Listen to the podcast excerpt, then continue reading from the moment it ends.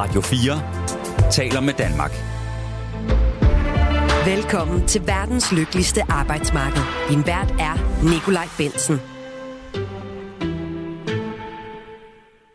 Og velkommen til det første program i det nye år.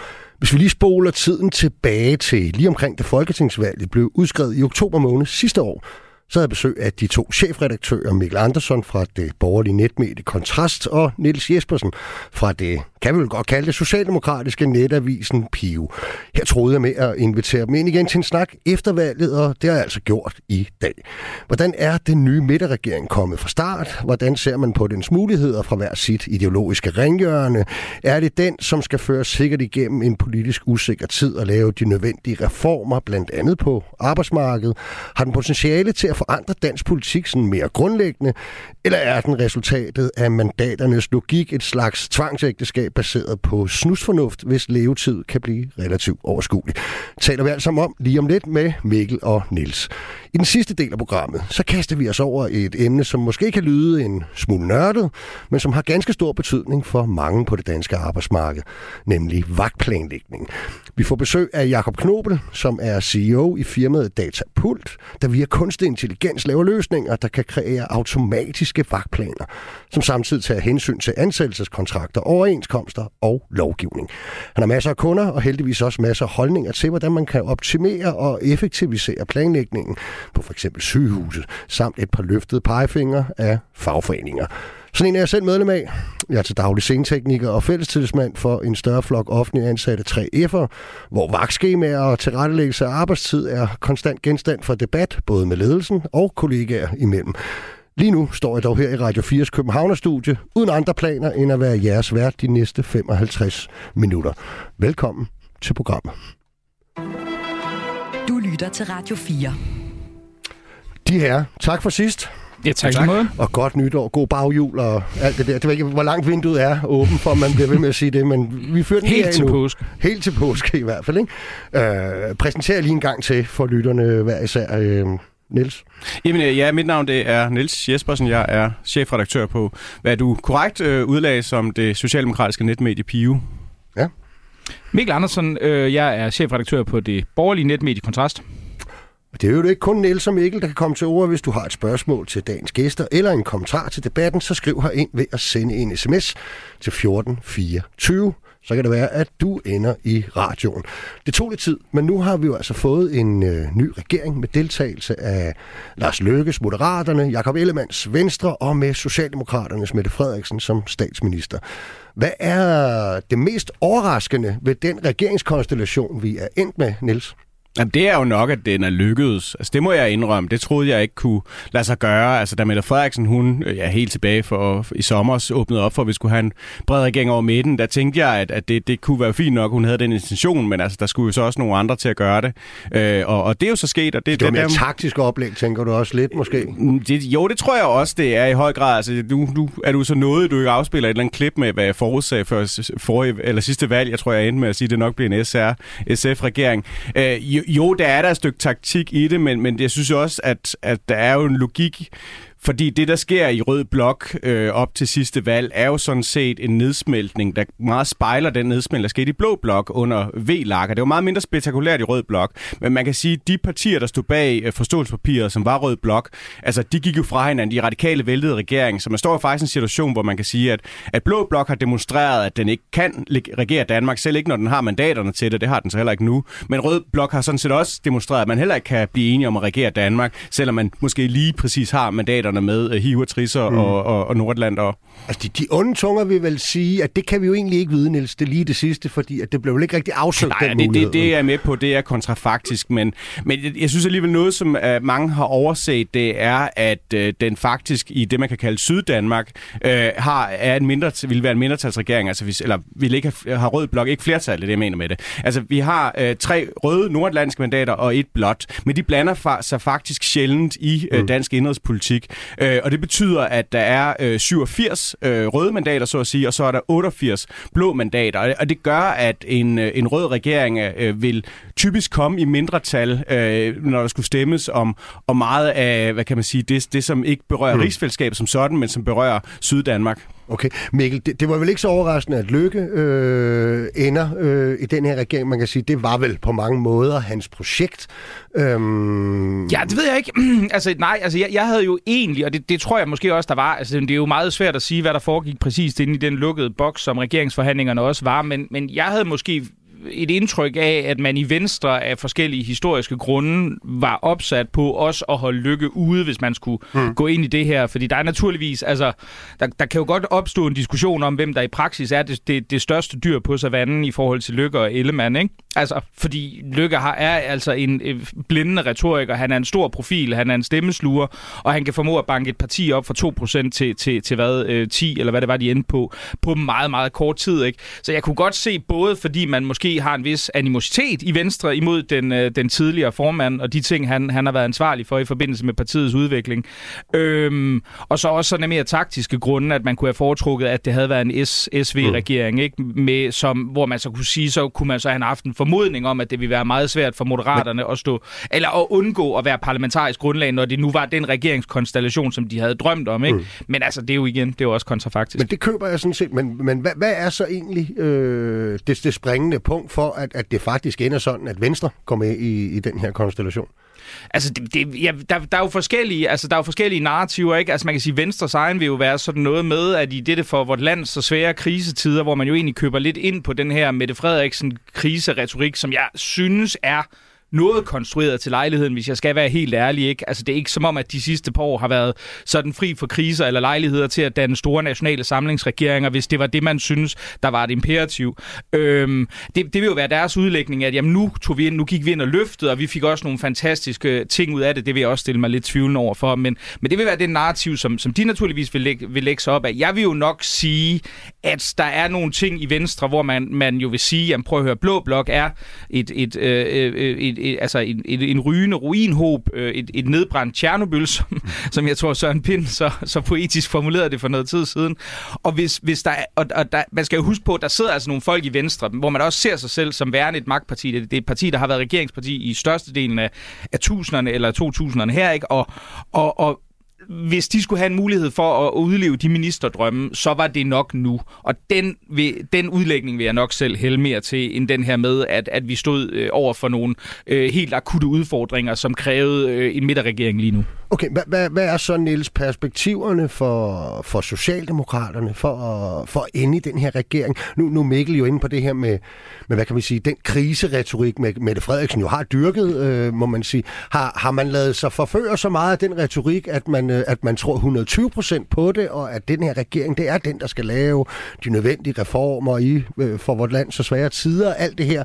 Eller findes der også andre perspektiver, der i virkeligheden er måske mere interessante? Ja, der findes jo altid andre perspektiver, men jeg synes jo fra et socialdemokratisk perspektiv, så kan man sige, at Danmark står over for nogle meget afgørende beslutninger de næste år. Altså der er en grøn omlægning af, af vores erhvervsliv, der er også vores landbrug, øh, og der er en kolossal oprustning, som ja, er, er uhørt i, i nyere Danmarks historie. Øh, og dem, der kan sætte sit præg på, på den udvikling, jamen, kommer også til at sætte sit præg på, hvordan Danmark ser ud om, om 20-30 år. Og der synes jeg, der er et stort socialdemokratisk perspektiv. Øh, og, og de øh, reformer, som man har tænkt sig at lave, nu må vi jo se, hvad det bliver til. Altså regeringsgrundlaget, det er jo meget løst med mange formuleringer. Der er mange kommissioner, der er meget, der skal nedsættes og snakkes om efterfølgende. Men kan man gå ind og udfylde øh, det, øh, hvad hedder det rum øh, og, og sætte sit præg på det, øh, og, og det kan man jo håbe fra et socialdemokratisk perspektiv, øh, så, så tror jeg, der er meget øh, magt at have ved at få indskrevet øh, højrefløjen i, i det, både den fortælling, øh, men også de løsninger. Okay. Niels har jo ret i, Mikkel, at, øh, at der er en del af, af regeringsgrundlaget, som ligesom skubber noget foran sig i hvert fald. Ikke? Der skal mm. i hvert fald først øh, skal nogle råd og kommissioner arbejde, og, og det kan jo være, at der kommer nogle lidt større slagsmål også, øh, som bliver for åbent tæppe, måske lige frem. Men hvis vi forholder os til det, det der trods alt er konkret mm. i, i regeringsgrundlaget, hvem ligner det så er, er kommet ud øh, på den anden side øhm, af henholdsvis øh, Venstre, Moderaterne og Socialdemokraterne set for dit bord, øhm, øh, som, som dem, der måske bedst kan se sig selv i øjnene? Øh, altså klart, klart Socialdemokratiet. Altså mm. det, det mener jeg helt entydigt. Altså, altså jeg vil sige, det er ikke fordi, der ikke er indrømmelser, som, som Venstre har fået. Der vil jeg sige, særligt i forhold til det her med, med CO2-omlægning mm. af landbruget, hvor pengene kommer til at gå tilbage til landbruget. Det er naturligvis en, en, en, en, et, et markant Venstre-aftryk på regeringsgrundlaget. Hvorfor har de valgt at fokusere, eller fordi jeg er enig, men ja. hvorfor har de egentlig valgt at fokusere på, altså, på, jeg, på det element? Altså, det skal jeg jo ikke... Altså, jeg vil sige, set udefra er jeg måske en smule undrende over for det, fordi så mange mennesker er der altså ikke i landbruget længere, Nej. men det er jo en traditionel, altså det er jo sådan ligesom, et, et, et, et, også i Venstre selvforståelse, et, et, et, en, en symbolsk ting. Så, så jeg kan godt forstå det, men, men i forhold til ligesom at gå ud til den sådan brede befolkning og sige, vi har virkelig gjort en forskel, der er jeg måske lidt tvivl over for, hvor meget man vil værdsætte det ud over i nogle, nogle jyske valgkreds, hvor jeg, jeg er slet ikke i tvivl om, at man, og det er heller ikke, fordi jeg siger, det, det er ufornuftigt, mm. det sådan, hvad, i forhold til, hvad jeg selv synes, men, men hvis man kigger på det rent strategisk, kan jeg måske godt stille mig lidt tvivl over for det, fordi hvis man kigger på, hvad der ellers er af, af sådan markante ting, altså så må man jo sige, meget af det, der er mest markant, er jo altså, som er konkret. Som, altså, fordi man sige, regeringsgrundlaget, når du læser de her 63 sider, er det jo delt op i ting, som er sådan meget luftige hensigtserklæringer. Mm. Nu laver vi sådan en lykkemodel, hvor vi laver en eller anden kommission, og så kan du sige, så kommer de med en indstilling om to år, og så kan man sige, om det var kommissionens forslag, hvis man vedtager det, eller så kan man forkaste det, hvis man synes, det er dårligt og sådan noget. Ikke? Det forpligter jo ikke særlig meget, men de ting, der er forpligtende i nogen grad, som er de her punktopstillede ting, jamen der er der jo for eksempel beskæftigelsesfradraget, som bliver hævet, men det er jo et socialdemokratisk valgløfte. Det, det er der mange, der har glemt. På, det gik til, til valg på, ikke? Det, det er største del af de her 5 milliarder omtrent skattelettelser, som, som der kommer. Øhm, og, og det er jo så et socialdemokratisk valgløfte, som de får indfriet, og så kan Venstre så forsøge at tage æren for det, men hvor godt det kommer til at gå, det, det vil jo så vise sig. Så er der det her med topskatten, som man naturligvis på, på sådan en borgerlig fløj har gjort meget ud af, og det er jo, det er jo sådan en, en, en teknokratisk lykkeløsning, som nu er blevet implementeret, men mm. også med et klart socialdemokratisk anstrøg, fordi det man jo egentlig gør, er, at man i vid udstrækning, der er nogle reelle lettelser, jeg tror det er 0,7 milliarder, men ikke et prangende beløb, hvis vi nu skal være helt ærlige. Men, men hovedparten er jo, at du bare omfordeler. Du siger, en, en stor del af dem, der ligger op til 750.000, de, de får så hævet topskattegrænsen, eller de får hævet hvad, procentsatsen, de betaler topskat af, bliver sænket for at være, være teknisk. Men så er der så dem, der tæller, tjener meget, altså meget høje beløb over 2,5 millioner, de bliver så beskattet noget hårdere. Så du ender med, egentlig provenyet bliver sådan i meget runde tal næsten det samme. Så jeg synes heller ikke, det er en prangende indrømmelse. Så er der erhvervs, øh, hvad det hedder, eller uddannelsesreformerne. Og det er jo altså også socialdemokratisk øh, tankegods, som Socialdemokraterne har meldt ud tidligere og markeret sig på. Mm. Den forkortede øh, kandidatuddannelse, et større fokus på erhvervsskolerne frem for STX, altså det almene gymnasium. Det er jo også et, det er jo også et markant socialdemokratisk aftryk. Der er Altså SU'en, der bliver forkortet med et enkelt år, det er et venstre aftryk. Det, mm. det er der ikke nogen tvivl om, og det er Moderaterne sikkert også glad for. Men i det store billede, der... der og, så man fik fjernet tvangsfordeling, som man, man kalder det. Ja, men, men man, man kunne så sige, det var måske en af de nemmere indrømmelser at give, fordi det så måske ud som om, det var svært upopulær også i andre henseender kunne være svært at mønstre flertal for. Så, så den, den, var meget, den var meget, meget forventet. Men det er klart, det er der også en skalp. Men, men, men altså, jeg vil da sige sådan... Og så har vi slet ikke talt om ministerposterne, hvor vi også kan sige, det er måske ikke det mest Altså, jeg er da sikker på, at, at med sin forkærlighed for forsvaret, så er Jacob Ellemann glad for forsvarsministeriet. Men jeg er ikke sikker på, at det er alle i Venstres bagland, der synes, det var det, der passede sig til en venstreformand. Nej, jeg vil lige øh, øh an, eller, øh, nævne det her med at få landbruget øh, og Venstre med til en CO2-afgift for landbrug. Jeg vil bare lige minde om, hvor vi stod for fire år siden. Fordi for fire år siden, jo, i sådan nogle virksomheder som Vestas, altså dem, der skulle leve en grøn omstilling, der var der en forståelse af, at det ville komme. Men i store dele af erhvervslivet var der altså ikke sådan en idé om, at, at der synes man nok, man havde i hvert fald gjort nok i Danmark. Og i landbruget var der i hvert fald ikke nogen forståelse for, at man skulle bidrage til det her. Der havde man jo nok en mening om, at altså, hvis forbrugerne ville have CO2-frie øh, øh, eller mindre belastende varer, så måtte de jo bare ud og købe dem og sådan ting. Det kunne ikke være deres sag. Øh, højrefløjen, øh, altså den havde da godt nok bevæget sig væk fra lidt det her Lomborg-position, man havde i nullerne, hvor, hvor CO2 det var noget, vi bare sprøjtede i drivhusene, så vi kunne få større tomater. Men man så jo nok heller ikke, øh, at man skulle spille en særlig stor rolle i det her. Det, det er altså ret unikt, det der skete, at du mm. for i den forrige valgperiode, altså der får du, øh, hvad hedder det, i hvert fald højrefløjen til at acceptere en 70% reduktion i forhold til CO2-udlægning. Og nu har du ikke bare fået dem til at acceptere det, nu har du fået dem til altså, at, mm. at, at bidrage til det, at de Øh, nu er med til at accelerere den her grønne omstilling. Du har alt, hvad der kan gå og, kra- og kravle i erhvervslivet, at dem, der sådan, uh, virkelig spiller en rolle, uh, de er altså med på den her massiv uh, omformning af, hvordan Danmark ser ud. Og det her med at se, altså alle de bedetæpper, der pegede i andre retninger for fire år siden, de peger altså nu i en retning. Uh, og det kan man sagtens mene, at det er for lidt og for dårligt og, og, og så videre, og ikke ambitiøst nok. Men det er altså sådan, magt ser ud i virkeligheden, og det er faktisk det, der gør, at, at det her ikke bare bliver snak og resolutioner, men også bliver resultater. Ja, altså, jeg, jeg har længe ment, at, øh, ja, jeg har længe ment, at, øh, at, at, at, at klima, pension og udlændingepolitik var sådan de tre tydeligste øh, eksempler på, på politikområder, hvor at, øh, at vælgerne egentlig har været foran politikerne øh, her hjemme i mange år. Ikke? Og, og i forlængelse af det, så tænker jeg på, hvis vi også skal sådan prøve at blive lidt øh, øh, konkrete på nogle af de ting, der står, der er det her med et større fokus på arbejdsudbudsreformer, øh, øh, en bededag, der skal fjernes. Der er øh, en, en, en relativt kraftig forringelse af, af seniorpensionen, en decideret afskaffelse af seniorjobordningen, som de facto vil være, at, at, at i hvert fald, at, at, at tilstrømningen til efterlønsordningen, den vil helt stoppe øh, fra nu af. Der er ikke en far for øh, hos Socialdemokraterne, og det er noget, man tænker over, tror du, at, øh, at den, hvad kan man sige, troværdighed, man opbyggede gennem Arne Pension, som partiet, der igen tog de bekymringer, der var omkring, at vi har forskellige arbejdsliv, og man skal kunne stå af på forskellige tidspunkter, at noget af det kan blive sat over styr øh, i, i det her kompromis, der er blevet lavet.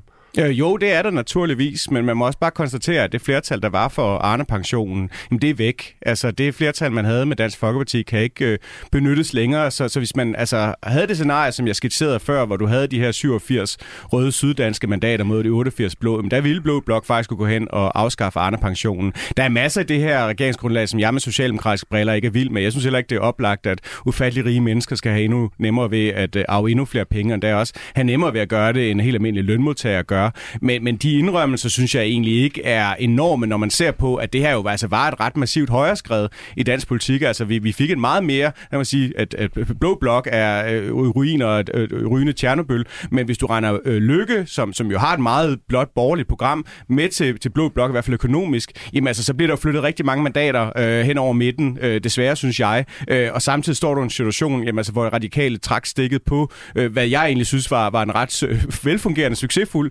øh, S-regering og et øh, arbejdsfællesskab, som man havde i Rød Blok med øh, det her forståelsespapir. Øh, og det flertal er jo bare væk nu, øh, og, og så kan man sige, altså havde det været mere heroisk at lade de borgerlige fjerne det hele, øh, det vil man nok mene på venstrefløjen. Jeg synes nu altid, den socialdemokratiske model, det er at kunne operere i en situation, hvor man accepterer, at jamen, altså, der er flere borgerlige partier, end der er røde partier, men, men at få de her reformer til at blive og, og være der, det, det synes jeg er positivt. Mm. Men, men der er masser af tisler i det her, og det synes jeg også noget, som, som vi i hvert fald på PIO vil holde regeringen op på de næste øh, Øh, fire år, fordi jeg synes jo også, at Mette Frederiksen får sagt i sin nytårstale, det skal ikke blive sådan, at det er dem, der har mindst, der skal bære alle byrderne ved den krise her. Vi skal, sammen, øh, vi skal, vi skal løfte i samlet flok, øh, og det har vi da tænkt os at holde hende op på. Okay, hvis vi køber Nielses øh, udlægning, Mikkel, at, at, at, at, at mandatmæssigt, så, så er der i virkeligheden sket et, øh, et, et form for højreskred. Øhm, hvorfor har Blå Blok og hvorfor har Venstre og Lykke så ikke fået øh, mere ud af, af de regeringsforhandlinger? Ja, altså nu, nu vil jeg jo sige, at, at altså, det er jo rigtigt nok, at du kan sige, at de nordatlantiske mandater, ja, hvad kan de bruges? Men vi skal altså huske på, at det er ikke en uhørt situation i dansk politik, det før, at, øh, at, hvad det hedder, at, at man har en regering, der, der sidder med et, et meget, meget spinkelt flertal. Det skete i 98, og det skete i 2007. Altså, der var ikke nogen, der brugte det som anledning, hverken Poul Slytter eller, eller Anders Fogh i sin tid øh, som anledning til, til ligesom at gå ind og, og foreslå, at man skulle lave en regering hen over midten af den grund. Hvorvidt det vi kunne have ladet sig gøre i den virkelige verden, det, det ved jeg ikke, men jeg vil i hvert fald sige, det, det har kunne lade sig gøre før at regere på et meget, meget spinkelt mandat, der per definition vil være i nogen grad sikret af de nordatlantiske. Mm. Det, det kan det godt, men i 98, der havde altså øh, Nyrup stadig flertal, øh, hvad hedder det, i, øh, i Syddanmark. Og den anden eksempel, du nævner, altså, tror jeg så også, der var nogen, der sagde, at de købte en grønlænder på et tidspunkt. Jeg siger ikke, det ikke kan lade sig gøre. Ej, det var Jeg siger ikke, det ikke kan lade sig gøre. Jeg siger bare, at det er en ekstremt skrøbelig situation, og, og jeg vil også mene, at øh, Blå Blok i 07 var altså et langt mere øh, sammentømret regeringsdueligt øh, alternativ, end det du har nu øh, på den anden side med et radikalt venstre, som er i massiv krise internt, og øh, hvad hedder det, alternativet, hvor det enormt meget afhænger af, hvordan at formanden, eller for kvinde, eller hvad de kalder for personen, øh, lige har sovet den her nat, øh, om hvor de står i forskellige spørgsmål. Ja. Men, men, men, men for at vende tilbage til, til det der egentlig spørgsmål, jamen det undrer også mig lidt. Altså fordi man kan sige, jeg synes jo egentlig, at, at sådan kommunikationsmæssigt håndteret, øh, altså øh, var der jo sådan et fint indløb til, for, for de borgerlige partier, altså, øh, øh eller øh, efter det mulige kunst, fordi man kan sige, altså Jacob Ellemanns løftebrud er det jo svært at komme udenom, men man kan sige, kommunikationen op til regeringsdannelsen var egentlig sådan meget fint, det blev stillet i udsigt, der kom nogle meget massiv, man tog det her meget, meget svære skridt, men man fik også rigtig meget for det. Men når jeg sidder, altså når jeg kigger på det, altså så er det klart, at, at og vi kan jo ikke vide, hvad der kommer til at ske med alle de her arbejdsudbudsløfter og alt muligt andet, som er sådan i meget diffuse vendinger formuleret. Men når jeg ser på det konkrete, der bliver leveret. Der, der sad jeg godt nok, da jeg læste det regeringsgrundlag, og tænkte, det synes jeg ikke var imponerende, og jeg synes heller ikke, de aftryk, altså moderaterne, der får som de to mest prominente af deres fire ministerposter, får de kultur- og udenrigsminister. Altså det er to områder, som man må sige, de ikke ligefrem har excelleret i at markere sig på. ikke. Og så ser vi samtidig Venstres formand, der, der, der bliver øh, forsvarsminister, jo, som jo egentlig kommer, selvfølgelig kommer han til at præge de meget store investeringer, der er der, men, men man kan sige, når det så er overstået, hvad er det så egentlig, han, er det egentlig, han kommer til at lave så meget? Ikke? Altså beskæftigelse, finans og, og selvfølgelig statsministerposten ligger hos Socialdemokratiet. Så, så jeg, var, jeg, må, jeg må indrømme, jeg synes, altså set sådan, også så analytisk, som jeg næsten kan prøve at være, synes jeg ikke, det var, det var ikke sådan en, hvor jeg sad og tænkte, wow, det her er et vildt regeringsgrundlag. Har, har man virkelig fået nogle markante blå indrømmelser? Fordi dem har jeg, dem har jeg helt ærligt svært ved at se, udover måske lige, lige landbruget. Nej, altså, det spændende kontrafaktisk er jo, hvad kunne Venstre have fået ved at stå udenfor? Ja, mm. jeg er helt enig. Vi har fået et par sms'er ind, øh, som lidt spørger eller kommenterer på det samme. Øh, jeg tror, den, der bedst rammer det ind, er, altså, hvad sker der? Lyder Mikkel og Nils helt ens, eller har du kun én med? vi, vi, vi, kan i hvert fald slå Nils er jo altså fra Netavisen Pio, og Mikkel er fra øh, øh, det borgerlige netmedie Kontrast. Altså, hvis vi måske skal prøve at få lidt uenighed ind, så hvis I nu fra hver jeres ideologiske hjørne skulle prøve at kategorisere regeringen og sige, det er den her type regering, sætte nogle labels på den, øh, vi har fået. Hvad vil du så sige, Nils? Jamen, det, det synes jeg er for tidligt at sige. Altså, det, det, det, det, det vil op, at man som kommentator og analytiker skal komme med en fuldstændig færdig dom med det samme. Jeg, jeg synes, det, det, det bliver enormt spændende at følge, fordi altså, der er rigtig mange ting i det her samfund, hvor jeg ikke synes, at, at samfundet og staten lever lidt op til den sådan, social kontrakt. Altså, det at du, politiet ikke kommer, når du ringer efter men det at det tager øh, nærmest halve og hele år for forbryder bag træmmer, det at folkeskolen ikke fungerer ordentligt, det er mange steder, det er, at jeg heller ikke synes, at vi giver de offentlige ansatte de øh, arbejdsvilkår, de fortjener. Altså, kan du fikse de ting her, så tror jeg, det bliver en rigtig, rigtig succesfuld regering, der sådan set kan fortsætte langt. Og det tror jeg også til det, danskerne vil måle den på. Men bliver det noget med, at du skal have endnu flere McKinsey-konsulenter ind og skrive endnu flere rapporter og endnu flere chefer, der skal holde møder med hinanden og give hinanden vederlag osv., som det jo desværre har det med at blive, når der kommer de her ambitiøse forsøg på at, at gøre dit og dat, jamen altså, så, så, så tror jeg, at yderfløjene vil, vil vokse. Så jeg synes, jeg synes, det er for tidligt at sige, men jeg må da sige, altså, det, det er jo nok der, Mikkel er enig. Altså, det har da ikke været en dårlig høst, blandt andet ministerposter for øh, Socialdemokraterne. Og hvis Socialdemokraterne er i stand til at lægge vægt, øh, og, og, og også, altså, Venstre brillerer måske ikke, altså ikke Moderaterne med deres idérigdom. Altså, det virker jo også lidt som om, man har taget, det er måske lidt ondt, taget Venstre lidt på sengen ved at sige, hvad vil I så? Og så har man lidt haft flere ved Venstre og ryste noget ud af posen.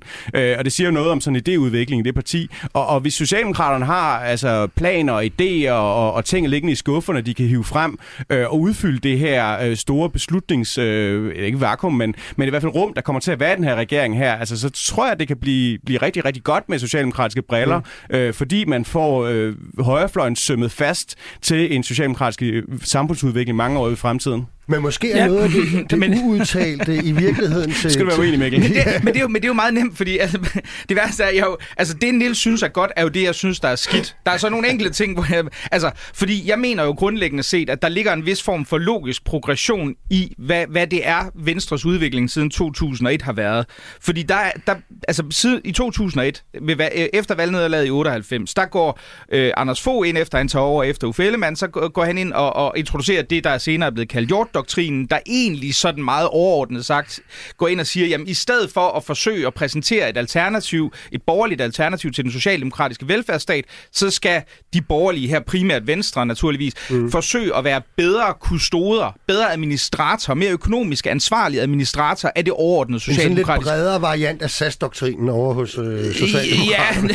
Ja, men altså, det, det, er jo, det er i hvert fald det, som Venstre øh, øh, øh altså, i deres egen fortælling også vinder valg på, om det er helt rigtigt. Det er så mener jeg også, at jeg tror, at udlændingepolitikken har en del med at gøre med det. Men det er i hvert fald det, det, den udvikling, man kommer ind på. Og problemet er, at i Venstres selvforståelse, så er det meget svært at differentiere sig fra Socialdemokratiet, når man egentlig siger, at den største forskel er, at man er bedre administrator af sine politiske modstanders ideologiske projekt og mm. historiske projekt. Altså, og, nu, og nu kan man jo sige, nu, er, nu ser vi så det her udmyndtet som i, at Venstre faktisk går i regering med Socialdemokratiet, og for min, altså set fra mit perspektiv, er det egentlig den logiske, det logiske endemål. Mm. For hvis du endelig vil administrere det socialdemokratiske projekt, så gør det da sammen med Socialdemokratiet. Ja, så, så lad os lige prøve, fordi det, jeg synes et eller andet sted, det man skal forholde sig til ind i, i, i den samtale, det er vel også, hvor det efterlader henholdsvis rød og blå blok, og de muligheder, de har øh, mm. på den anden side af den her regering. Med mindre øh, I altså begge to også mener, at det her det faktisk har totalt forandret øh, dansk politik. Det er nok for tidligt at, at slå fast. Hvor, hvor efterlader det øh, rød blok også som et øh, alternativ, for eksempel til det næste valg, øh, Niels? Jamen indtil videre i kaos, der synes jeg faktisk, det spejler hinanden meget godt. Altså man har nogle analyser både på, øh, i højrefløjen og på venstrefløjen om, at øh, ja, det store parti på venstrefløjen er man sur på Socialdemokraterne, på højrefløjen er man vred på venstre.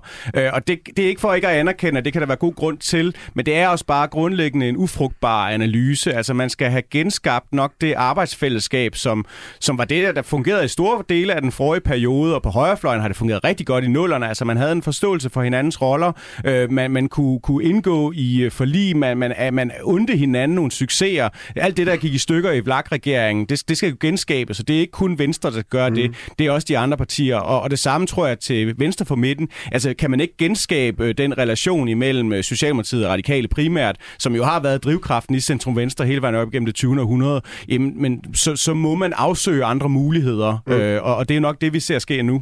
Men, men spillepladen har vel ændret sig noget, Mikkel, især øh, på Blå Blok, hvor at, øh, Øh, det er jo ikke det gamle VKO-flertal. Altså, der er opstået en masse andre partier, og også nogle helt anderledes styrkeforhold øh, indimellem dem.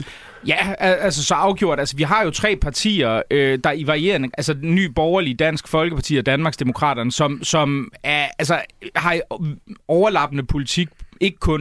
Altså, Dansk Folkeparti er ved at differentiere sig som værende det rødeste parti af dem efterhånden. Det virker som om, det, det, mm. det er en klar retning, de går i. Men, men altså, der kan man jo sige, jamen, hvem, hvem kommer til at være overleverne af det her? For ikke så lang tid siden var det, virkede det som om, at det var, det var Dansk Folkeparti, der var yderst på vippen. Nu vil jeg nok hælde til at mene, at det var, det var ny borgerlig Danmarksdemokraterne. Hvad der kommer til at ske med dem? Vi har ikke hørt særlig meget. Altså, det er jo, det er jo meget lidt politikudmelding, der ligger. Det virker som om, de sidder lidt, og altså, de trak sig fra regeringsforhandlinger som de første. Så jeg tror, vi kommer til at se nogle udspil fra dem, og det, det, jeg, jeg glæder mig til at se, hvad det kommer til at gøre ved Blå Blok. Men, men det store problem er naturligvis, at det, man kan sige, at det er jo ikke Socialdemokratiet, der går voldsomt svækket ud af det her. Det er jo klart Venstre. Altså, det er jo et markant løftebrud, og det er Venstre, der er juniorpartneren i den her regeringskoalition.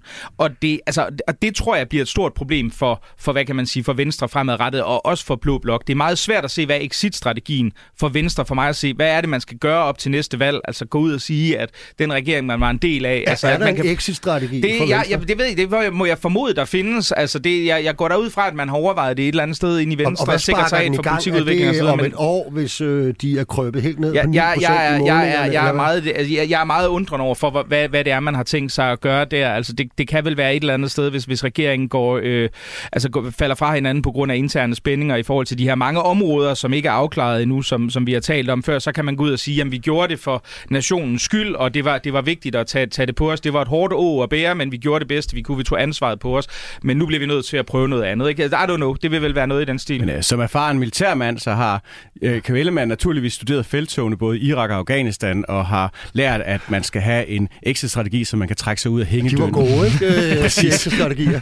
Der var jeg måske ja. lidt sarkastisk. Ja. Og jeg bærer også selv uh, lidt på min kappe her, så det er ikke kun at pege på andre. Men er Socialdemokraterne så til gengæld, Niels, et, øh, et parti nu fremover, som øh, ja vel i virkeligheden i, i lighed med de radikale og på et eller andet tidspunkt også øh, en gang alternativet, som kan gå hen over midten, og vi ved ikke rigtig, øh, hvad de går til valg på. Jo, men det synes jeg, Socialdemokratiet altid har været, og, og vi bliver lidt, synes jeg, også forblændet af den her retorik fra venstrefløjen, som jeg også godt kan forstå, de kommer med, men, men, men sandheden er jo, hvis du ser på Socialdemokratiets ja, 150-årige øh, historie, så, så, så har man altid arbejdet hen over midten. Altså alle de store øh, fremskridt i opbygningen af velfærdssamfundet, det er jo altså lavet i samarbejde med borgerlige partier. Her regner jeg også de radikale venstre, for de har en borgerlig økonomisk politik, men altså også venstre konservative, altså arbejdsmarkedspension pensionerne, folkepensionerne og offentlig sektor og hvad hedder det, det hele, det, det er altså lavet på den her måde. Så på den måde er der altså ikke noget nyt i, at, at man ser hen over midten på den måde, men det er selvfølgelig nyt, at man formaliserer det i et regeringssamarbejde. Jeg tror bare, at, øh, altså, som jeg også var inde på før, øh, den her nedsmeltning, som der var i VLAG, som var tydelig for alle, for den var så spektakulær, den er altså foregået må, måske mindre tydeligt i rød blok, men ikke desto mindre er den der, den her SR-motor, som har været drivende øh, for øh, Centrum Venstres øh, magt og udvikling, udvikling, jamen, den er væk, og, og før den bliver genskabt, så jeg tror jeg, at Socialdemokratiet er nødt til at kigge sig om efter andre samarbejdspartnere, og der tror jeg bare, man, man er bare så privilegeret, at man også har den her styrkeposition lige nu, der gør, at man kan diktere rigtig mange ting på sine egne øh, præmisser, øh, hvilket er lidt sværere for Venstre. Ja, og hvem er motoren i, i Blå Blok? Er det Pape eller de konservative som parti, der skal genrejse den, øh, den Blå Blok? Eller er det i virkeligheden måske øh, Alex Vandomslag? Altså lige nu er det jo svært at se, at der er en, en motor som sådan, men, altså, men hvis, der, hvis der skal være nogen, altså så er det jo... Altså, Danmarks Demokraterne er jo nominelt det største parti lige nu, men, men igen, vi ser dem ikke gøre noget rigtigt endnu. Altså, de markerer, eller ikke, det, der kom til at lyde som om, jeg, jeg sagde, at de gjorde noget forkert. Jeg mener ikke, de gør noget. Altså, det, det er ligesom, de, de er meget fraværende i debatten. Så det, det er i hvert fald ikke som om, at Inger Støjberg har taget lederskabet på sig. Indtil videre, og, og, og Pape er jo, må man jo nok konstatere, meget vingeskudt efter den her øh, spektakulært øh, dårlige kampagne, som de formåede at føre. Så, så det er jo vel, det er vel øh, hvad det hedder, hvis, der, hvis man skal sige, at der er nogen, der kan tage et lederskab, så bliver det jo øh, Alex mm. Vandopslag, og det er, jo, det er jo en svær position for den type parti, som han står i spidsen for. Noget af det, vi nærmer os øh, slutningen, vender man noget af det, øhm, øh, som man måske kan se aftrykt i regeringsgrundlaget, det er måske i virkeligheden, tænker jeg, øh, Lars Lykkes måde at lave politik på, fordi altså, han er jo ikke nødvendigvis sådan, den store strateg, der øh, sætter en masse øh, hegnspæle op øh, de næste 10 år, men man kan jo godt lide ligesom at skabe situationer, hvor han kan vende potteplanterne og vivle noget støv op øh, fra hjørnerne, og så er han rigtig stærk. Øhm, og der kunne jeg da godt, bare lige med min position som øh, fagforeningsmand og offentlig ansat og sådan noget, frygte lidt nogle af de her ting, som vi ikke rigtig ved endnu, hvad der er det konkrete omkring. Hvad er det der frit valg i den offentlige sektor? Hvad er hele det her spørgsmål om byråkrati og effektiviseringer i den offentlige sektor. Øhm, der kunne jeg godt lidt frygte, at, øh, at Lars Lykke kommer stormende ind sådan, øh, lige pludselig og, og får lavet nogle ting. Øh, er det noget, man er opmærksom på hos øh, Socialdemokraterne, Niels? Ja, det, det er man jo nok. Altså man må sige, nu svæver man jo bogstaveligt talt over vandet, Lars Lykke, med 200 rejsedage om året, så tror jeg også, der er grænser for, hvor meget han kan blande sig med. Men jeg tror ikke, man, man, altså, man, man har et ret nøgtern syn på Lars Lykke i øh, Socialdemokratiet, men man har nok også en forventning om, altså han er også til at håndtere. Altså jeg tror, med Lykke, det er det eneste forudsigelige, det er, at han er uforudsigelig, men hvis man har det som udgangspunkt, øh, men man også måske kender, at han, han er nogle gange bedst til at løbe efter de udgange, øh, der også virker øh, personligt mest gavnligt for ham selv. Øh, så hvis man skal skabe de situationer, øh, så, så skal man jo nok kunne håndtere ham, men altså, der skal der nok komme alle mulige øh, sjov og ballade, og, og det vil jeg også sige. Som journalist, så, så håber jeg da også, at han kan bidrage lidt til, til ravagen, så vi har noget at skrive om, fordi ellers kunne det også blive lidt for kedeligt med sådan en regering, der har klappet hele af på øh, forhånd. Nu nævnte du det jo nemlig tidligere, øh, og bare lige øh, sidste spørgsmål til dig, Niels. Øh, I vil holde regeringen op på noget, og måske øh, vil vi se... Øh, øh Netavisen Pio også måske være lidt, øh, lidt, lidt kritiske øh, i forhold til den her regeringskonstellation? Ja, jeg ser det jo som noget, det vi også gjorde i den forrige periode, men altså, jeg, jeg er jo nok den eneste lederskribent i det her land, der, der ikke synes, der er noget galt med, at man kan mærke, at Mette Frederiksen er socialdemokrat, og at hun også bruger det store mandatmæssige overtal, hun har i regeringen. Og, og, og jeg, jeg har fuld forståelse for, at man tager den her øh, beslutning. Jeg synes, der er mange perspektiver i den, men vi vil da holde øje med, at, øh, at det socialdemokratiske islet det ikke øh, går, går tabt, og at lønmodtagerperspektivet det ikke mangler. Kontrast. Hvad kommer de til at sætte fokus på, Mikkel Andersen, chefredaktøren? Ja, jeg tror da, vi kommer, vi kommer til at, at øh, holde øje med, hvad, hvordan den udvikler sig, den her regering. Altså, jeg synes jo, det påfaldende er, at vi, vi ser... Altså, jeg, nu spurgte du til lykke før, ikke? Jeg synes, det er jo enormt sjovt, hvis han havde haft en sand for humor, skulle han jo hedde Bjarne Korydon ind som regering, eller som en af, en af ministerne for Moderaterne. Fordi på mange måder er det jo et teknokratisk projekt, mm. som minder om det, som Helle Thorning og, og hvad det hedder, øh, Bjarne Korydon stod for, som vi ser udmyndtet i den her regering. Og, og jeg tror, vi kommer, vi kommer til selvfølgelig at sætte fokus på i særdeleshed værdipolitik, naturligvis indvandringspolitik og alt muligt andet, som jo i meget vid udstrækning er øh, fuldstændig så nærmest sandblæst væk fra, fra det her regeringsgrundlag. Der er nogle få undtagelser, men, men, men i, i det store hele der vil jeg da sætte fingeren, eller der kommer vi der til at se nærmere på, hvorvidt Venstre faktisk fører en borgerlig politik i de her scener. Niels Jespersen, chefredaktør på Netavisen Pio. Mikkel Andersen, de to bare over på det borgerlige netmedie Kontrast. Tak fordi I lagde vejen forbi. Det var en fornøjelse. Tak. Tak for det. Radio 4 taler med Danmark. Velkommen til verdens lykkeligste arbejdsmarked.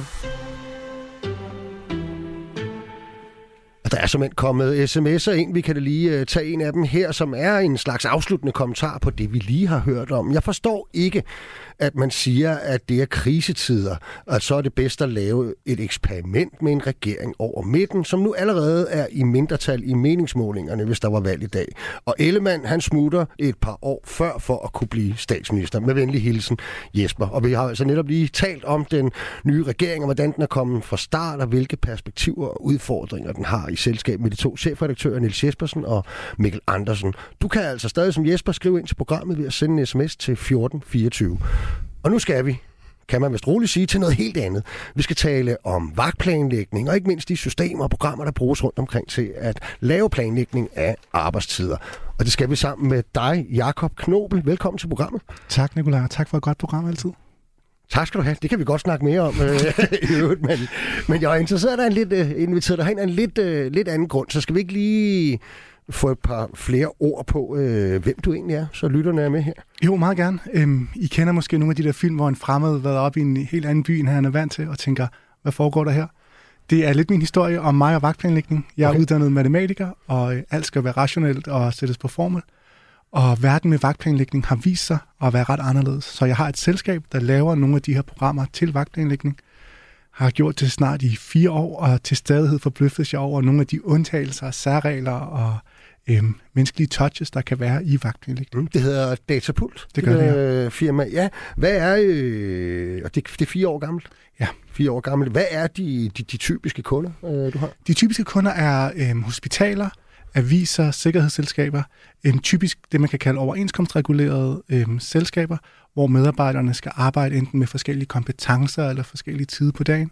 Og det er det, der gør, at vagtplanlægning lige pludselig bliver et rigtigt øh, problem. Mm. Hovedpine, opgave hvad man nu vil kalde det for. Nu, nu brugte du selv din øh, uddannelse og din matematikerbaggrund som ligesom øh, din indgangsvinkel ind til det her med, hvordan vågner man i øvrigt op om natten og tænker, det er bare det mest interessante i hele verden at, at beskæftige sig med vagtplanlægning. Det er et godt spørgsmål, Nikolaj, og noget siger mig måske, at vi to er de, nogle af de få i Danmark, der synes, det er eneste, der interesserer sig for ja. det. Forhåbentlig også nogle lytter. Ja, ja, så vi kan gøre det til et langt natprogram, hvis det skal være. øhm, jeg tror, der var en, en kunde, der spurgte mig om at lave det, de kaldte en helt simpel regnmaskine. Det var noget med, at der var nogle kompetencer og nogle arbejdstider, mm. og det skulle så bare løses automatisk. Man kan sige, sådan som det er i dag med vagtplanlægning, det er, at en vagtplanlægger får et, øh, et tomt schema, med nogle øh, dage og nogle vagter og nogle ansatte. Mm. Og så skal den person sidde og hive og påsætte vagter i forskellige, øh, på forskellige ansatte. Og det lyder jo til, at man kan lave det som en regnmaskine, men det viser sig så, at der er en masse kompleksiteter, mm. som gør, at det kan lyde rigtig kedeligt, men for en nørd som mig, så er det jo helt vildt sjovt. Og vi skal måske lige sige her, når vi, når vi ser på, hvordan der bliver lavet vagtplanlægning rundt omkring i, i Danmark og vel i virkeligheden i hele verden, så er der vel øh, to former. Altså det ene, det er, hvor det er en, en maskine, om man så må sige, der gør det, eller i hvert fald gør store dele af det. Og det andet, det er vel egentlig, hvor det stadig er mennesker, der gør det for hånden. Altså. Ja, øh, man kan sige, selv de mennesker, der gør det i hånden, øh, de bruger, man kan kalde det sådan beslutningsstøtte eller computerstøtte. Ja. Og det er jo fordi, at øh, lad os sige, at man arbejder 37 timer om ugen. Det gør man typisk op hen over en normperiode. Og den normperiode skal så korrigeres for, hvorvidt der er helligdag og ferie. Og øhm, jeg vil faktisk sige, for mere end fem mand, så kan man næsten ikke lave en vagtplan i hånden, uden en eller anden form for hjælp til at finde ud af, om det var en øh, søndag helligdag eller en almindelig weekend, og jeg skal komme efter dig. Mm. Det er ikke nogen hemmelighed. Grund til at støtte på dig, det er, at du har skrevet en mail ind til programmet. Det kan alle øvrigt gøre på arbejdsnabelagradio4.dk. Det gjorde du, og, og grund til, at jeg finder emnet vagtplanlægning og programmer og måder at udforme disse på interessant, det er jo, at, at jeg oplever, at det i, i dagligdagen er genstand for meget debat kollegaer imellem. Øh, det er også noget, os der forhandler overenskomst, øh, det er noget, der, der står ret centralt i enormt mange overenskomstforhandlinger. Så, så jeg tænker, at vi skal prøve at, at se, om vi kan løfte det her ud over rampen øh, og gøre det interessant for, for, for lytterne også. Ikke? Øhm, øhm, så kan du ikke lige indledningsvis... Øh, bare forklare, hvor, hvorfor var det, du gerne øh, ville have, at vi skulle tale om det her? Det her ja. Lad mig starte med at sige, at jeg sendte Nikolaj en mail så lang, at jeg troede, der ikke var nogen, der ville vende tilbage. Men øh, jeg var heldig. Øh, der var en på redaktionen, der havde tid og lyst til at læse en meget lang mail. Og nogle af de ting, jeg anførte, det er netop de ting, man kan sige, jeg som øh, logiker eller matematiker tænker, det var da underligt. Så øh, et par eksempler om det.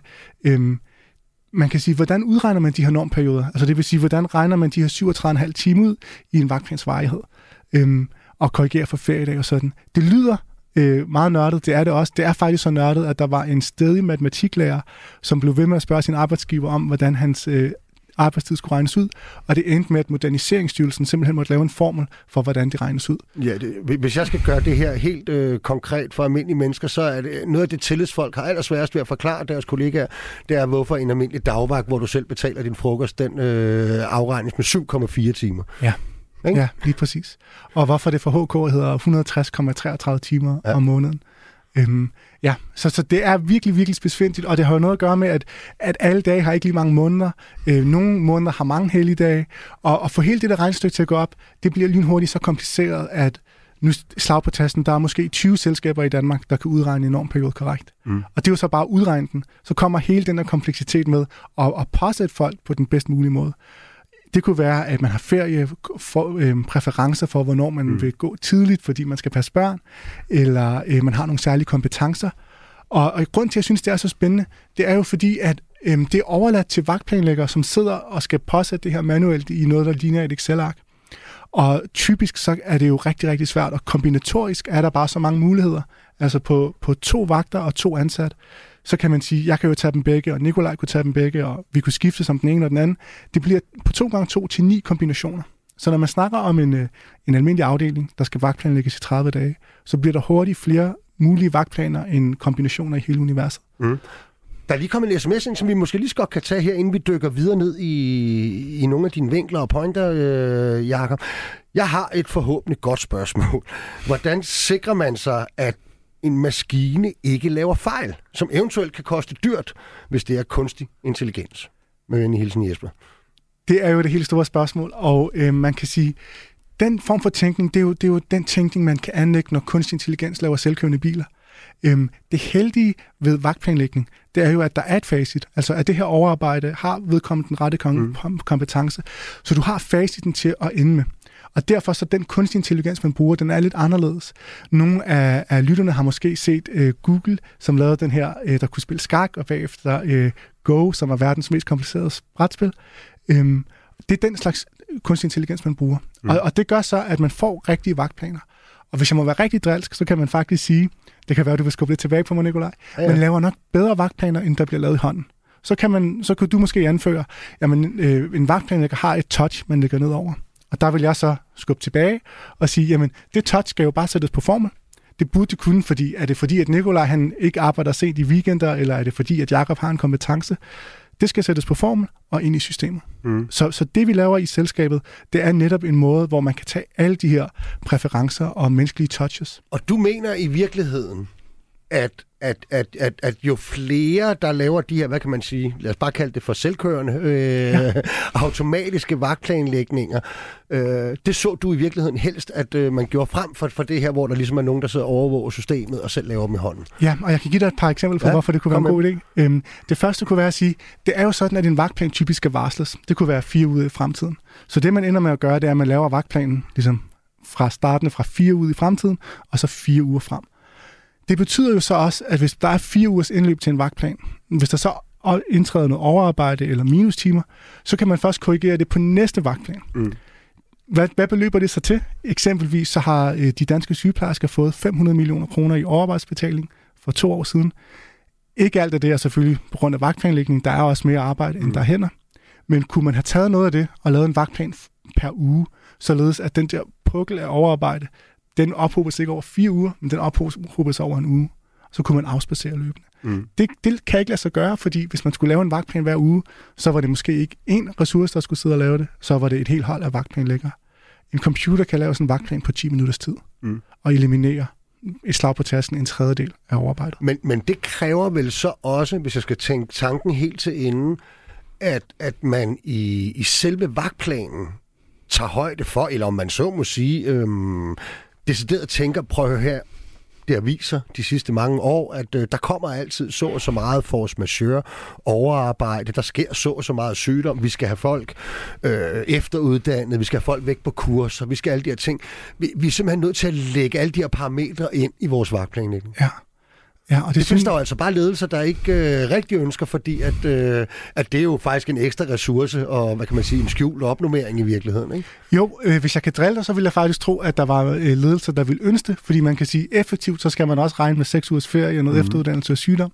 Så hvis man gjorde det fra starten, og øh, så lad os dele det op i ledelse og, og, mm. og arbejdstager, så kunne man sige, så kunne arbejdstageren, planlæggeren jo sige til ledelsen, vi mangler faktisk to ressourcer. Og mm. det kan så ikke komme an på planlæggerens, øh, planlæggerens overbevisning, det kan, det kan ses sort på hvidt. Fordi det modsatte er jo så også at sige, at ledelse har måske en tendens til at tro, at man er overbemandet.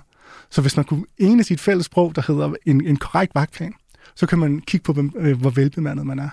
Så det du også siger, er i virkeligheden, at, øh, at- at, folk, at, at, at, at din tankegang, øh, hvad kan man sige, skal, skal fungere, så, øh, så skal man jo også have, have ret godt styr på, på de aftalte spilleregler, i virkeligheden øh, langt på forhånd, ikke? Jo, det skal man nemlig. Om, og man kan sige, hvis man kigger på sager i arbejdsretten, så er det 60 procent, der knytter sig til forskellige fortolkning af arbejdstiden. Noget mm. af det øh, bliver så, altså det kan være, at man har planlagt forkert med overarbejde, det har der været lidt sager om her øh, i forrige år. Så hvis, jo hurtigere man kan blive enige om det, og i virkeligheden, hvis man det kan sættes på formel, så kan man også, og det har jeg prøvet et par gange, så kan man sidde en tillidsmand og en ledelse og blive enige om, hvordan tingene skal se ud.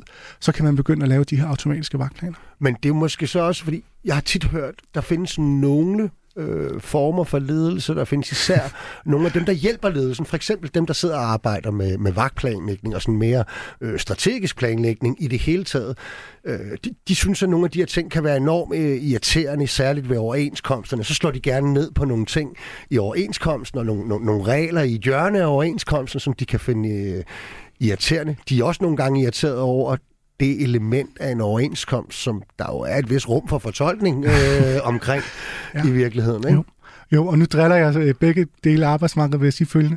Og, og fordi det jo så er så komplekst at lave de her endelige vagtplaner, så betyder det også, at hvis den ene part vil rykke på et forhold i, i en overenskomst, så kan man ikke rigtig forudsige konsekvenserne. Jeg kan finde et, et par eksempler, hvor man måske kan lempe på arbejdstiden i en enorm periode, men hvis ikke det passer til vagtens længde, så har det ingen virkning. Så som arbejdsgiver kan jeg love alle ansatte, de arbejder to timer mindre. Men, men det vil ikke kunne lade sig gøre, medmindre at vi laver vagtplaner for, øh, lad os sige, 4, 6, 12 måneder, et helt år, flere år. Men det er måske også, fordi der er nogle ting, der clasher her, Jacob. Ikke? Fordi den ene verden, det er den der, du jo lidt repræsenterer, den matematiske verden, hvor. Ja. det skal gå op øh, i den sidste ende. Øhm, den verden, hvor man forhandler overenskomster, det er jo også en, hvor man i virkeligheden arbejder med nogle ting hen over mange år. Altså, man, øh, man siger jo altid så fint i den danske model, at man skal bøje sig mod hinanden, og man skal... Ja. Det, der er sandheden om det, det er, at, at det kan tage 20 år at bøje sig mod hinanden. Ikke? Jo. Man prøver ligesom nogle ting af, og måden at komme derhen på er blandt andet, er i hvert fald min erfaring, efter at have forhandlet overenskomst i mere end 20 år, at øh, det er jo, at man netop lægger nogle af de her rum til fortolkning ind, og man lægger også nogle ting ind, hvor man et eller andet sted med åbne øjne godt ved, hey, det her, den regel kommer vi nok til at bryde øh, ganske ofte, det ja. her, og det kan sikkert blive noget råd for dem, der skal planlægge eller regne ud, hvor meget honorering den enkelte ansatte skal have osv. Men, øh, men det gør altså ikke alverden, fordi i den virkelige verden, så betyder det, at, at, at vi faktisk øh, snakker os tættere på hinanden i forhold til at få lavet nogle aftaler. Kan du forstå, hvad jeg mener? Det kan jeg sagtens, og det, det er et rigtig godt modspil. Jeg tror, øhm, mit tilbagespil på det vil så være at sige, på en eller anden måde, der tager jeg jo så i, i, i, i den trekant der, der tager jeg så vagtpindlæggerens mm. øh, hovedpine og prøver at hjælpe med det. Der, er- der er flere ting, jeg ville måske sige, jamen i stedet for, at det skal aftales i en overenskomst eller en lokalaftale, som jo sådan er grader af at sige, en overenskomst det gælder en, en vis branche, en lokalaftale gælder en, en afdeling, Hvorfor så ikke sige, jamen øh, i en overenskomst, der skriver vi nu, at øh, 70% af medarbejdernes ønsker skal imødekommes. Mm. Hvad, vil- hvad vil det sige? Jamen, hvis det kan laves automatisk, så kan man sætte det på formel. Så jeg tror, altså, jeg har set nogle selskaber, hvor der er nogle unge ansatte, som øh, bor alene og vil tjene en masse penge. De vil faktisk gerne arbejde rigtig, rigtig meget. Mm. Det har de svært ved at få lov til. Og så er der andre, hvor øh, jamen, man er fraskilt, og man vil gerne have sørge for, at man ikke arbejder sent. Jeg vender lige tilbage til det, men prøv, lige kort at for, for, for, give dit bud på i hvert fald, fordi bare så lytterne også har en idé om, hvad det er for en type virksomheder og institutioner, ja. vi taler om her. Jeg tænker, det, det, det er jo ikke nødvendigvis noget, som øh, den her digitalisering og den her øh, kunstige intelligens i vagtplanlægning, er jo ikke nødvendigvis noget, der... Øh, at der er dybt nødvendigt eller, øh, eller ekstremt brugbart alle steder, tænker jeg. Der, altså, eller hvad? Du har helt ret. Jeg tror, øhm, til dem af lytterne, som øh, arbejder fra 9 til 5 på et kontor, der, så, der er det svært at snakke om sådan... Øh, Uden øvre arbejdstid. Ja, eller, alt det, ja. det der. der. Der er vagtplanlægning ikke så relevant. Der, hvor vagtplanlægning bliver relevant, det er at sige, okay, vi har, øh, lad os tage et sjovt eksempel, vi har fem overlæger, og der skal laves en hjerteoperation. Kan vi lave den hjerteoperation? Et pro- helt oplagt problem kan være at sige, jamen der er ikke nogen af de, de fem, der har kompetencen til hjerteoperation. Så du kan faktisk godt være fem mand, og stadig være underbemandet. Et, et andet eksempel kunne være at sige, jamen de har faktisk arbejdet det, de skulle i, i den der normperiode, som jeg blev ved med at snakke om. Mm. Derfor så kan man ikke poste dem. Mm. Øhm, så, så, så snart de der ting opstår, en lille smule kompleksitet, enten i skiftende kompetencer eller skiftende arbejdstider, så er det, man har brug for vagtplanlægning. Mm. Jeg, synes, jeg synes, det er meget spændende det der med, at øhm, at du siger, at vi kunne egentlig også bare lade flertallet af, af medarbejdergruppen bestemme, ikke? eller øh, lade individet bestemme. Ikke? Altså, og, og det er jo noget, det der er enormt svært, når man skal lave regler, som skal sættes ned over. Altså, hvornår, er, det, er det stor bededag, vi, vi synes, vi skal have fri på, eller er det Kristi Himmelfartsdag? Ikke? Ja. Øh. Er det grundlovsdag eller 1. maj? Og alle de der ting. Ikke? Ja. Øhm, og, og derfor lander man jo tit i nogle et eller andet former for kompromiser, hvor arbejdsgiverne får øh, så høj grad af fleksibilitet, som, øh, som de nu øh, kan få. Og, øh, og os, der forhandler overenskomsterne, tænker, vi har sikret, øh, vi har nogenlunde, hvis vi slår en cirkel, øh, ramt flertallet af kollegaerne. Og taget hensyn til, at der findes unge, der gerne vil arbejde mere. Det vil man jo gerne igen, når man bliver lidt ældre, når børnene er blevet store, alle de ting. Ja. Og du, du siger noget rigtig godt, og så, så jeg tror, hvis jeg må drille dig mm, igen, så, så er vi nede på den her sådan, politiske overbevisning og sige, jamen skal vi prøve at, at anskue fællesskabet som et eller andet gennemsnit, vi kan, vi kan ramme bedst muligt, mm. eller skulle man i en overenskomst sige, alle ansatte får deres individuelle ønsker opfyldt med 60 procent. Mm. Historisk set har det ikke været muligt, fordi den manuelle øh, påsætning er så kompleks og så tidskrævende. Men i en tid, hvor man kan bruge en computer, så kunne man måske godt gøre det. Hvordan vil det spille ind, hvis vi nu tænker tanken helt til ende, ikke? hvordan vil det spille ind på en arbejdsplads, hvor man også, lad os sige, man har ny løn på den arbejdsplads, ikke?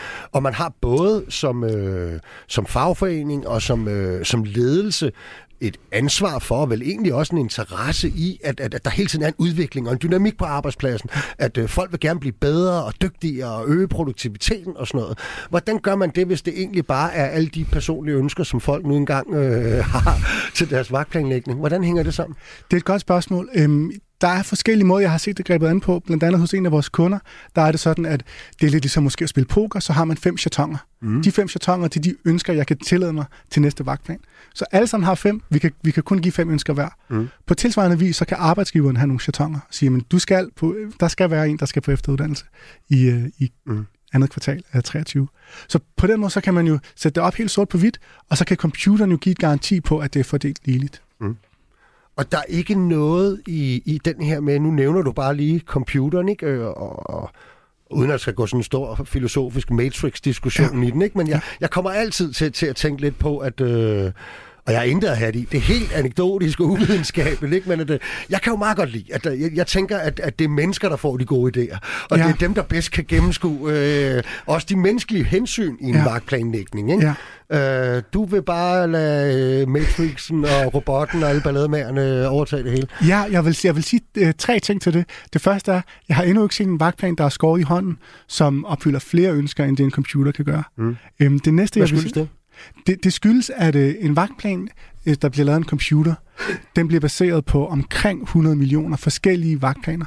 Og den måde, et menneske laver en vagtplan, det er jo, at han starter med at sige, Nikolaj får mandagen, så prøver jeg at give Jakob tirsdagen, hov, mm. Jakob har ferie, så bytter jeg dem om. Så, så den der iterative proces, et menneske kan gøre, kan aldrig nå 100 millioner forskellige kombinationer. Og, og den sidste ting, jeg vil sige til det, det er, øhm, den der teknologiforskrækkelse skal man nok have, og lad os snakke om sådan noget som operationer, der vil man stadig gerne have, at et menneske skal gøre. Men omvendt, øh, hvem af lytterne kunne tænke sig, at en vaskemaskine øh, ligesom blev afløst af menneskelig håndkraft og, og vaskebræt igen? Så nogle gange så kommer der jo noget teknologi, hvor man bare må sige, det er bedre end det, der var før. Mm.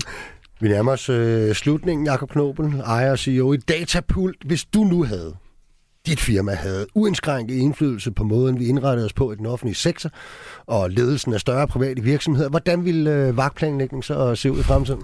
Øhm, jeg tror, inden jeg hopper ned i vagtplanlægning, så vil jeg sige, måske så skulle man sørge for, at chain-tillæg blev lavet lidt om til en, en højere grundløn, så det vil imødekomme nogle af de ting, der er med sygeplejersker. Mm. Øhm, det vil også gøre, at når man skal have realkreditlån, så kan man ikke tælle tillæg med, så det er faktisk svært. Det er det, lærerne har gjort faktisk. Ja, men, ja. ja så det er faktisk svært for sygeplejersker at få løn. Mm. Jeg tror, der er noget der, hvor man kan sige, at vi vil faktisk stille alt bedre på den måde. Og så, så til, til vagtplanen og, og udformningen af den.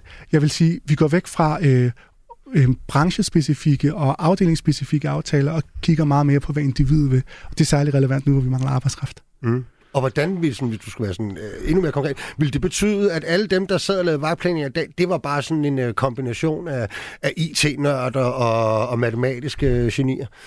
Øhm, I hvert fald dem, der skal Det var aldrig en håndværker, der havde arbejdet sig op igennem systemet, eller en sygeplejerske, der vidste rigtig meget om, hvad der foregik ude på alle afdelinger. Nej, men øhm, jeg tror, Nikolaj, hvis du spørger en sygeplejerske, som skal bruge en dag om det her hver, hver måned, om hun kunne få en knap, der vil hjælpe hende 90% af vejen, mm. så visker jeg i øret, at det er måske 100% af vejen, øhm, så, så tror jeg faktisk, det vil være kærkomt. Mm. Det er jo helt den debat, vi har om byråkrati og offentlig ja. sektor, men som ikke nødvendigvis er byråkrati, men i virkeligheden bare, at, at man får i hvert fald mere tid til kerneopgaven, hvad enten den er ledelse eller at ja. passe på patienter. Ja, og der er teknologi vigtig, vil, vil jeg som teknolog sige i hvert fald. Jakob Knobel, det har været rasende interessant. Det kunne vi have snakket længere om. Jeg håber, at, øh, at du synes, det var, var spændende at få lov til at ja. være med. Jeg håber også, at jer, der lyttede med derude, fandt det interessant. Vi er i hvert fald som altid tilbage igen i næste uge, samme tid og sted. Og du kan altså gøre ligesom Jakob, hvis du har et emne eller en idé til noget, vi skal, vi, vi skal tale om, så kan du sende en mail til arbejdsnabelagradio4.dk. Verdens lykkeligste arbejdsmarked, det er produceret af Rakkerpark Productions for Radio 4.